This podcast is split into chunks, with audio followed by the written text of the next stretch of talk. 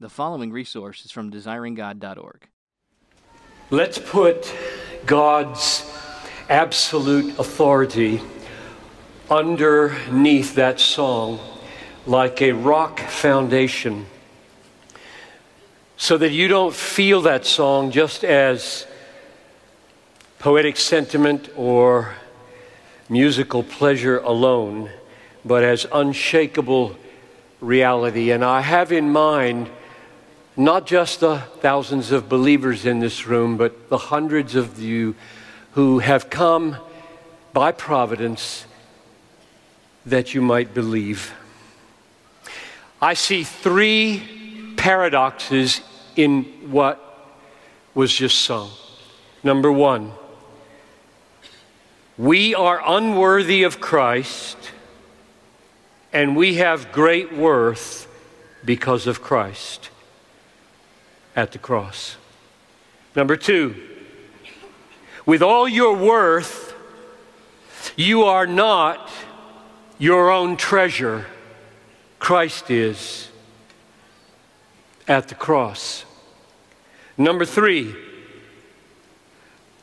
trust that looks away from self to Christ becomes the ultimate satisfaction of the self at the cross. Let's take those one at a time and put God's authority underneath them. And I invite you to hear for your own soul. Number one, we are unworthy of Christ. And we have great worth because of Christ. The final verse went like this Two wonders here that I confess my worth and my unworthiness, my value fixed, my ransom paid at the cross. One of the most beautiful sentences in the Bible is that Jesus Christ came into the world to save sinners. What is sin? Sin is a mindset that prefers other things more than God. And therefore, sin exchanges God for created things. And therefore, sin belittles God, demeans God, is rebellious against God. And that's who we are, every one of you. We are that way. There is none righteous, no, not one. Christ died for us not because we are worthy, but because we are unworthy, and there was no other way for us to be made worthy. While we were still weak, at the right time, Christ died for the ungodly. For one will scarcely die for a righteous man, yet perhaps for a good man one might dare to die. But God shows his love for us in that while we were yet sinners, Christ died for us. We are saved by grace. The death of Jesus is not divine compliance with fair trade laws. It wasn't a fair trade. The Son of God died, rebels live. That's not fair. That's grace. And that's how I stand here. As a result, what happens? Jesus put it like this Are not two sparrows sold for a penny? And not one of them falls to the ground apart from your Father. Fear not. You are of more value than many sparrows because of the cross. That's paradox number one. We're unworthy of the cross. Because of the cross, we are worthy. Paradox number two with all your worth, you are not your own treasure. Christ is because of the cross. The refrain of the song goes like this I rejoice in my Redeemer, greatest treasure, wellspring of my soul. Why didn't, why didn't the verse come to a climax like this? I rejoice in my new worth. I am my new treasure. I am the new wellspring of my soul. I am at last somebody. Why didn't the cross result in that kind of song? It didn't. Why not? Why won't we sing for ages long that I am my treasure? You won't sing that way in heaven. Heaven is not a hall of mirrors where the greatest joy is that we get to like what we see. You were made from, for something infinitely better than yourself. Your, your soul, your worth could never satisfy you, ever. You weren't made to find deepest satisfaction in having worth.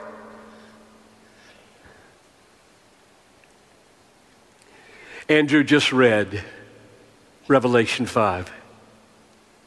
Worthy are you. Now, this is the way they sing in celebration of being redeemed into priests to God, kingdom of God.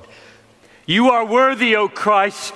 You are worthy, for you were slain, and by your blood you ransomed people for God from every tribe and tongue and people and nation, and you have made them a kingdom and priests to our God, and they shall reign on the earth. The song that breaks out in heaven forever is not, Look, traitors got in, blasphemers are now priests. That's not the song. The song is, Worthy are you. You were made to be made priest, to be made a kingdom, so that you could enjoy making much of Him as the Lord. You, you will never be worthy enough to be your own treasure. You were made to treasure Him above all. You can't be the wellspring of your own soul because of the cross. Last paradox, number three trust that looks away from self to Christ becomes the ultimate satisfaction of the self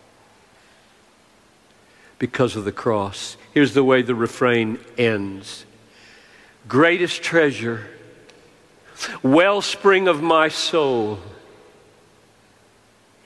I will trust in Him, no other. My soul is satisfied in Him alone. And I ask you now, as I draw to a close, do you want that?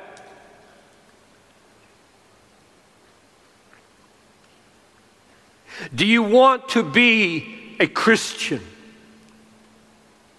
Do you want to be able to say, My worth is in the costly wounds.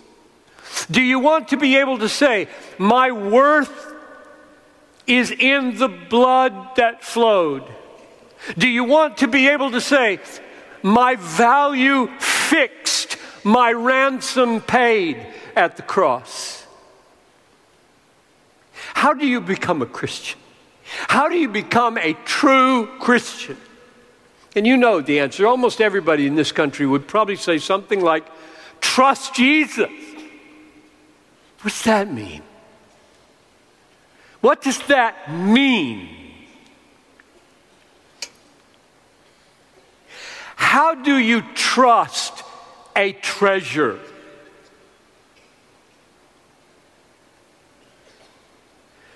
What does it mean to trust a wellspring? The song tells us, the Bible tells us, my soul is satisfied in Him alone. What does alone mean in that song? Really? That doesn't mean you can't tonight enjoy a meal.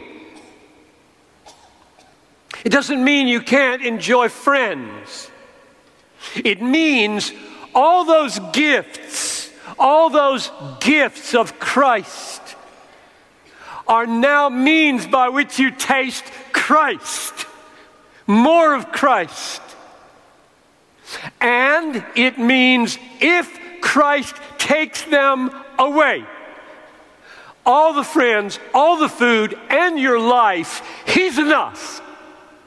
He is all satisfying as your treasure and your wellspring. That's what alone means.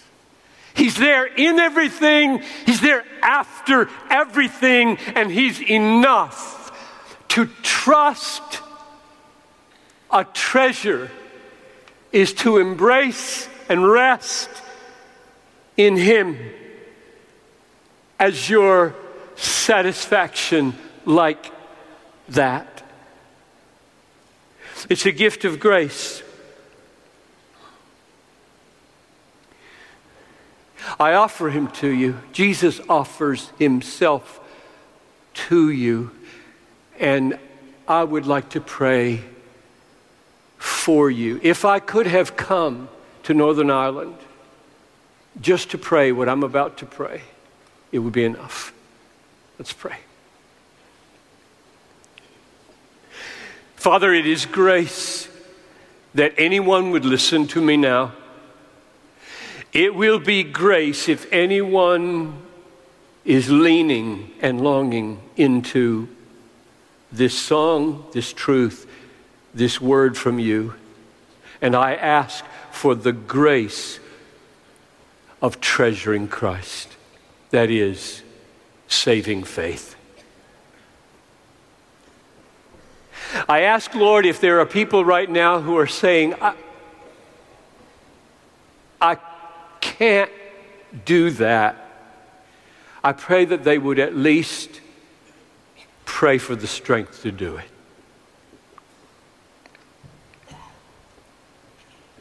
And I ask, Lord, for every believer in this room that they would so treasure Christ that Christ would be such a wellspring of joy for their souls through all their troubles, that they would have courage to commend Christ to every person in this nation, indeed, in this island. And lastly, Lord, I ask that if any is saying, as we all do, I don't know if I can last. I don't know if tonight's sense of calling on my life will last. I'm, I'm young or I'm old, and I don't know if I can persevere that far in this new thing you're calling me to do. I pray, Lord, that as we sing now, you would answer that question. You will hold us fast. That's the only way we'll make it.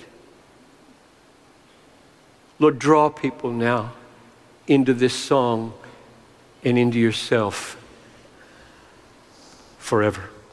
Thank you for listening to this resource from desiringgod.org. If you found it helpful, we encourage you to enjoy and share from thousands of resources on our site, including books, sermons, articles, and more available free of charge. DesiringGod.org exists to help you treasure Jesus more than anything else, because God is most glorified in us when we are most satisfied in Him.